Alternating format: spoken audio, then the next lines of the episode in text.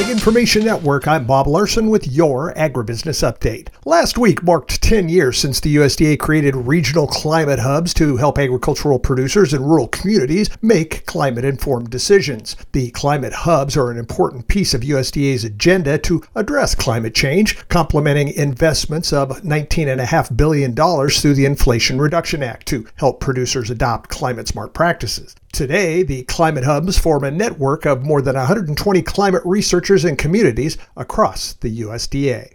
A Dairy Checkoff partnership is putting hot chocolate into the hands of students during a pilot with a leading school food service company. National Dairy Council and Chartwells K 12, which serves more than 2 million meals daily to 700 U.S. school districts, have launched the Hot Chocolate Milk program in 58 schools. The pilot, which will run through the end of the school year, features chocolate milk served hot for breakfast and for lunch. Restaurant sales are forecast to exceed $1.1 trillion this year, marking a new milestone for the industry that will employ over 15.7 million people by the end of the year. The National Restaurant Association released its 2024 State of the Restaurant Industry Report Tuesday. The report finds restaurant operators are cautiously optimistic, with nearly 8 in 10 predicting their sales will increase or hold steady. From the Ag Information Network, I'm Bob Larson with today's Agribusiness Update.